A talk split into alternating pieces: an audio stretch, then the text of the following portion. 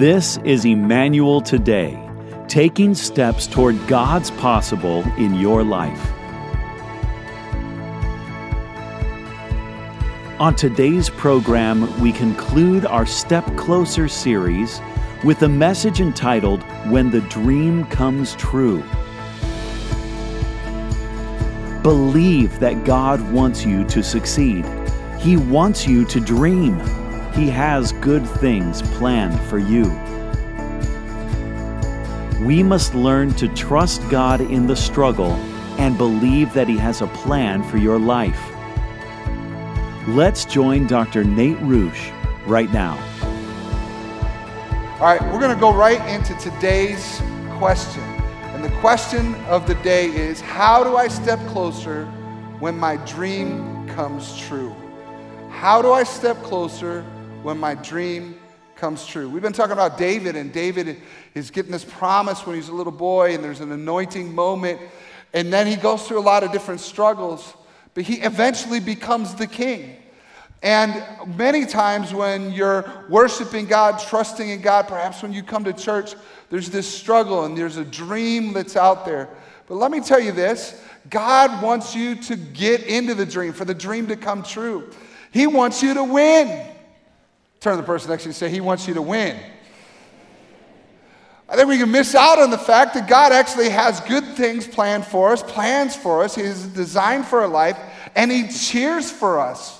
He wants us to win. So it's not like God infinitely is moving the finish line further and further out. He actually wants there to be series of victories and wins in your journey. Ecclesiastes talk about there's a time and a season for everything. Sometimes we lose, sometimes we go through loss, sometimes we go through pain and struggle, but there also is a time to win. There's a time to have victory in your life, and it's okay to have victory, friends.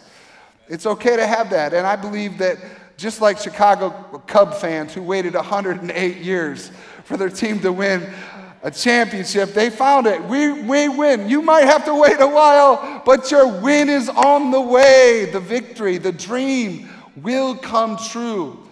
So when it does come true, how do you step closer now that that prayer is answered? How do you step closer when you're on the mountaintop, when you graduated? Come on, somebody. When you got the dream job, when you overcame addiction, and when you started a business and it began to turn a profit? How about raising your kids and they've now successfully launched as adults? What about those that are in retirement? How do you still step closer when you've reached that thing you've been working for for your whole life? Some of us, we've survived the biggest challenges of our life. We've lost a loved one, or we overcame cancer, or we've fought back from bankruptcy. And now we're at the moment where we're at the top, if you will the dream has come true. We must learn to trust God in the struggle and enthrone Him in success. So it isn't just about struggle, trust, I need God, but when you're at the top, this is the moment that there's a flip. And that flip of the script, if you will, is to give God praise for the success. And we can learn from David's life how to step closer in every season. We've been looking at the Old Testament character David and how he stepped closer in every season of his life. When he faced giants, dodging spears, when his dream was gone, as last week we looked at how when you're in the middle of a mess, he still stepped closer to God. And eventually he now becomes the king. And he faced challenges at the top. And we will face challenges when our dream comes true as well. So you got the promotion, you got the spouse, you got the house, you got the money, you got you're at a point of your life where you wanted to be, you're finally popular in the 8th grade. the girl said yes to a date. Whatever it is, you're at that moment. I'm not just talking about big career goals, but I'm talking about your life. You got those moments. What is the danger lurking around the corner? Well, pride is one of them, right? I mean, what does Proverbs say? Pride goes before destruction and haughtiness before a fall. There's a kind of a tipping point moment, if you will, where pride can sneak in and it can, it can destroy those things that you got your answer to prayer for, the dream coming true. Everything, everyone can think of pride, but what about pride when it happens to you? What kind of pride do we get challenged with? I did this. I made it. I'm better than everyone else. You go to a family reunion and you're comparing yourself to your family. I got the house now. My kids graduated with better grades than your kids. And pride can work its way in. But the thing about pride is, pride pushes people away from us and ultimately pushes God away from us. For God resists the proud. Pride can make you vulnerable to slipping and falling. And this is why Paul told the church so if you think you are standing firm, be careful that you don't fall. Be careful. Watch out. The other thing that comes in that we have to be aware of is complacency. And complacency can slip in. We can get so focused on this goal that we disciplined ourselves for that we can begin to slip. Now, I've said before that I don't know what the problem is of people saying, it's hard to lose weight. I've done it hundreds of times, right? But anybody that's ever done a diet knows that when you go on a diet, that you have to say no to some things. No to carbs, no to sugars, no to fried foods, no to, you know, everything it seems like, right? But you finally get to the point where it's paid off. You hit your dream weight. The pants are fitting better. and you're getting compliments from people, right? What do you do now? Well, all the disciplines that you got, had to use to get to this point, the tendency is to get complacent and go, what do we do? Let's start eating all those things again, right? And all of a sudden we retreat into what we were before. Complacency is right around the corner. Now that you're there, you've reached it, you can lose your sense of purpose.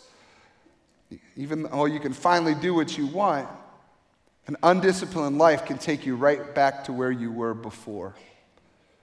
So, how did David do it? I want to give you five, David's five steps closer when his dream came true. I'm going to look at the totality of his life, different segments of his story.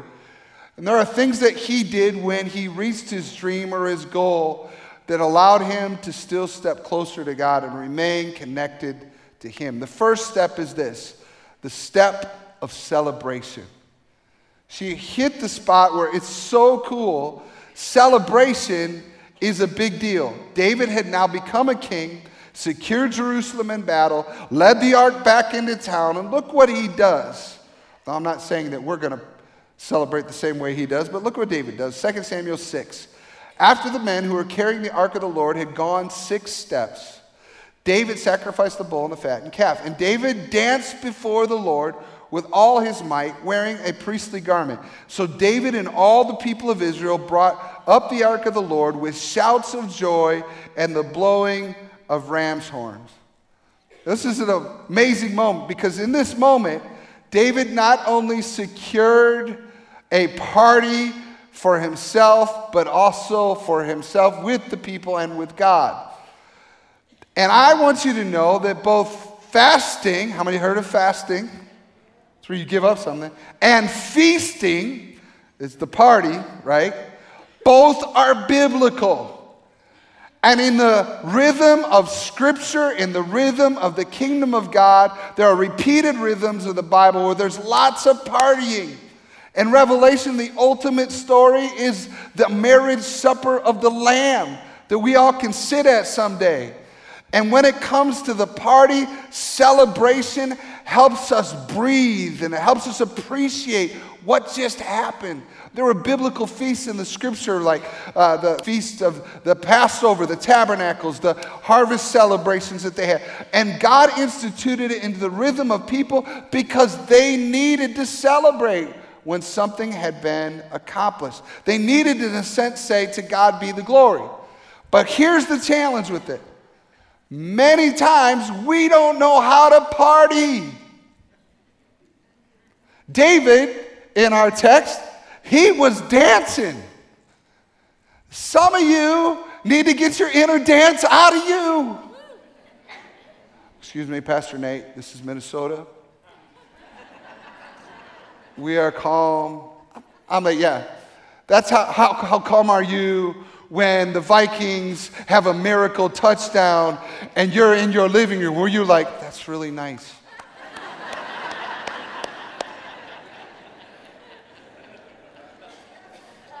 no, there's an inner, inner celebrator in you that needs to be let out.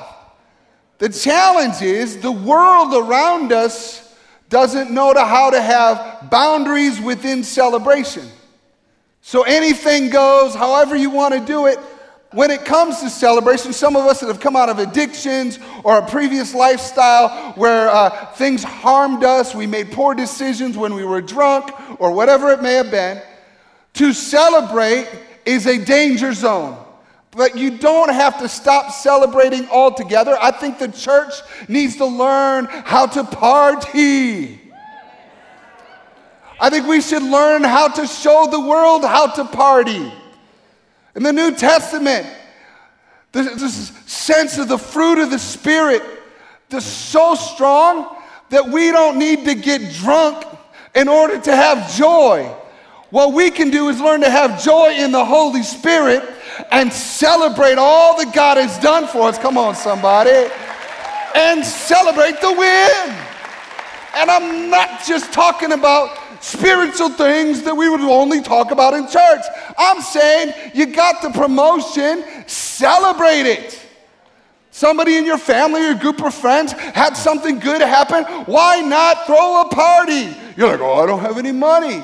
You can throw a party with ramen noodles, baby.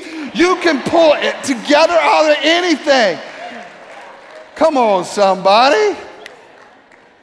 Start playing that music through your phone. Let's do this, right? It's okay to have fun. And by the way, it gives God great pleasure to see his children enjoy. When we pause, the thing that David learned to do in the middle of that is he learned not only to have fun, fun with each other, but he learned to turn the glory back to God.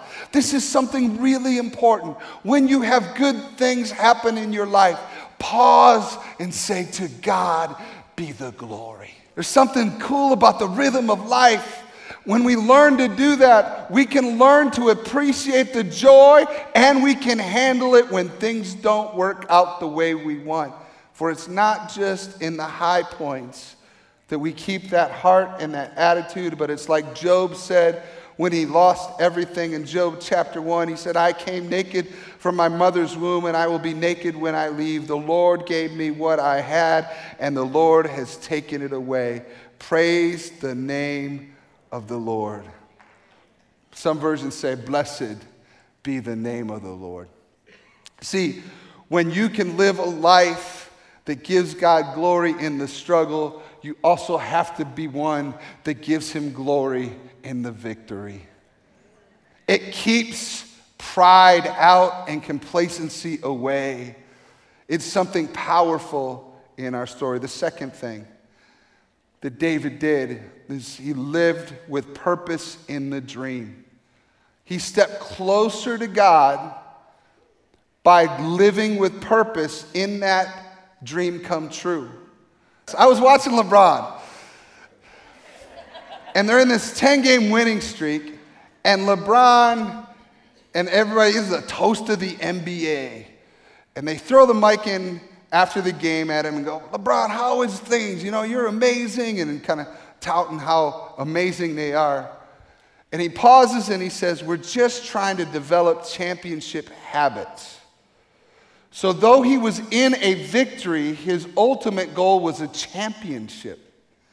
And so, what he was saying is, I want to develop the type of habits that not only help me win now or for 10 days in a row, but I want to win and keep winning.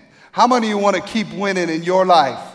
Then you and I have to learn to have championship habits, sustainable practices that keep you when you are at the top, things that keep you there.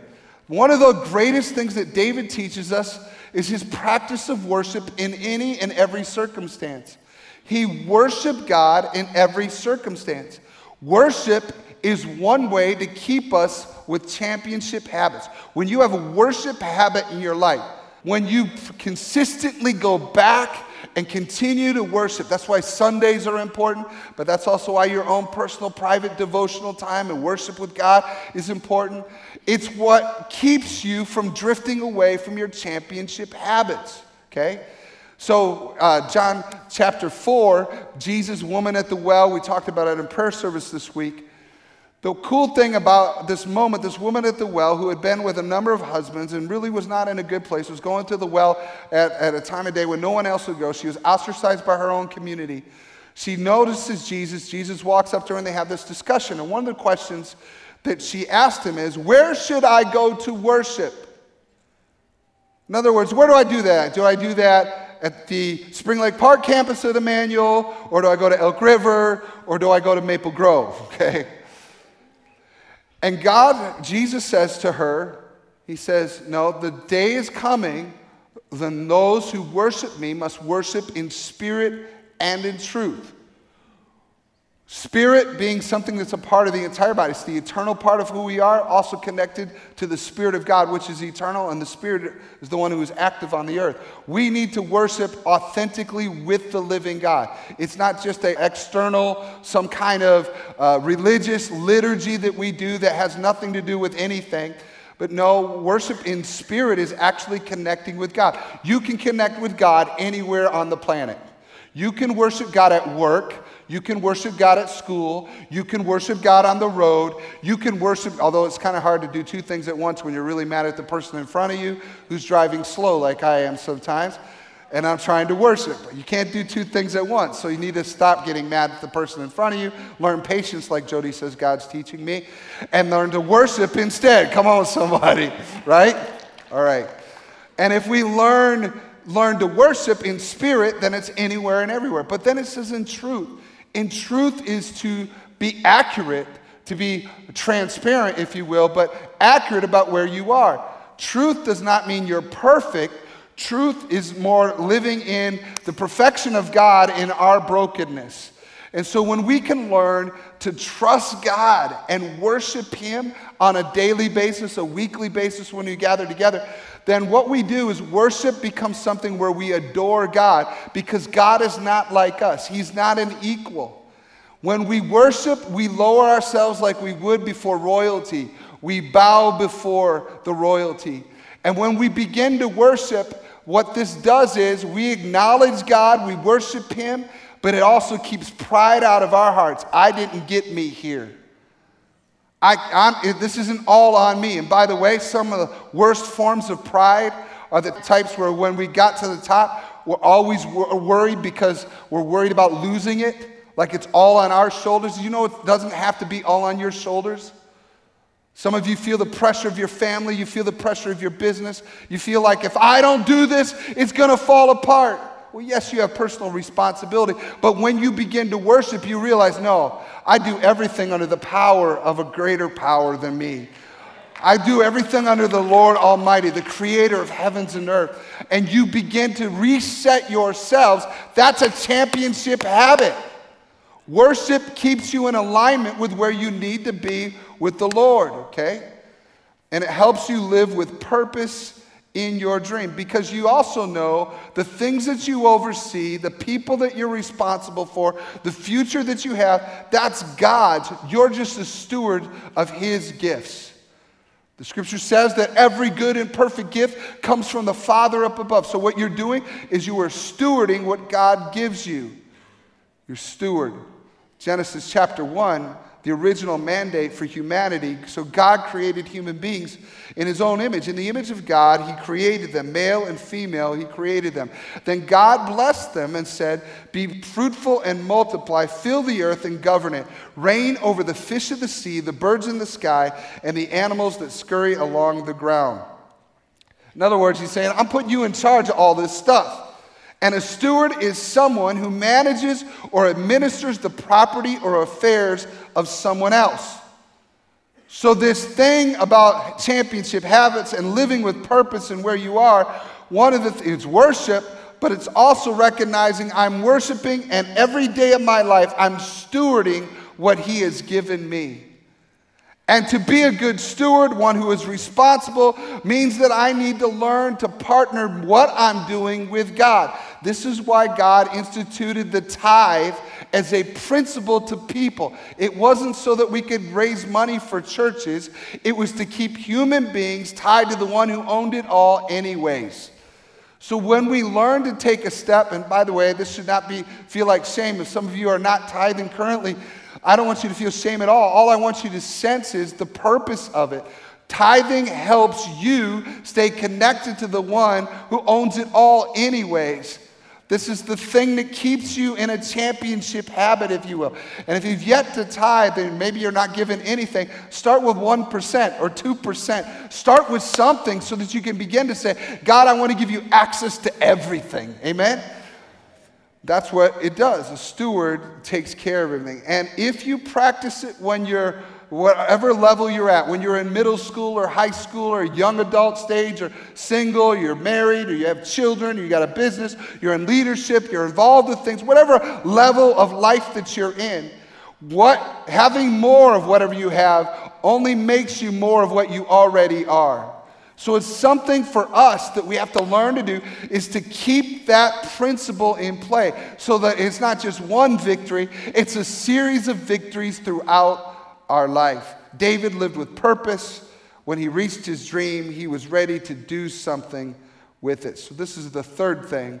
The third thing that David did consistently is he looked for what God wanted to do next. He, lear- he learned to look for what God wanted to do next. See, with God, it's not about just victory and staying there the rest of your life and being stuck. There's always something coming next. And God had birthed the dream inside of David from the time that he was young. And it was about the presence of God and about a temple. And he began to dream of a physical place in a city of Jerusalem what we call a temple or a house of prayer where people from every nation could come and worship God. This was something God had birthed like, like a seed planted in the ground, like a, a baby being born and is pregnant inside her mother's womb. God had birthed a dream for something to come beyond his victory of becoming a king. It was much bigger than being a king. It was about something down the road in 1 Chronicles 17 it says, When David was settled in his palace, he summoned Nathan the prophet. Look, David said, I am living in a beautiful cedar palace, but the ark of the Lord's covenant is out there under a tent. And Nathan replied to David, Do whatever you have in mind, for God is with you. This is what I want you to catch. God will always birth something next before you have accomplished this victory. Something is still coming. It's not just about getting to the 11th grade, it's about 12th grade and graduation. It's not just about getting married, it's also about accomplishing God's purposes. Potentially, you might get married and maybe eh, have kids. And maybe you're not going to get married, but God has something now that you got this job. He wants to introduce you to another group of friends because it's about something broader than just this particular victory. Your dream isn't just about you, there's something beyond this dream that's for others. Can I get an amen? Something can build. And may I encourage you that right now you can begin to say, Lord, what are you birthing in me? What is that thing that you're putting in my soul for the future? Faith is the substance of things hoped for. You can't have faith, you can't have a walk of faith without something out there for hope. So while you're accomplishing your dreams, you got what you wanted, there still has to be hope for something beyond the dream, something down the road, something that is next. And I'm not saying it is produced quickly, but this is something that God will t- develop over time. And you can become an incubator for the future and allow God to birth something in you. For David, the dream wasn't about him, it was about a place for God's temple. Personal purpose is eternal when it's connected to God's purposes. Personal purpose is eternal when it's connected to God's purposes. What is phase two for you? What is that new challenge that is ahead? What is God birthing inside of you? The fourth thing that David did is honor people. Remember who got you here. Remember who got you here. We are at such a breakneck speed as a culture that we don't stop and say thank you and appreciate the people around us enough. And we need to honor. You know what? We're in a dishonored culture. We're critical. We tear down everybody else. But what if in your victory, in your moment, wherever you are, you stopped and you said, Thanks, mom. Thanks, dad. Thanks to the teacher. Thanks to the coworker. Thanks to the friends. Thanks to the people in your life. Thanks to your kids. Thanks for being on the journey with me. You know what that does? It drives pride far from you and it enables you because what happens is if you don't thank them, you reduce the size of the crowd that will help you on your next journey. You and I need to learn how to step closer and honor the people. Remember who got you here. David did it this way.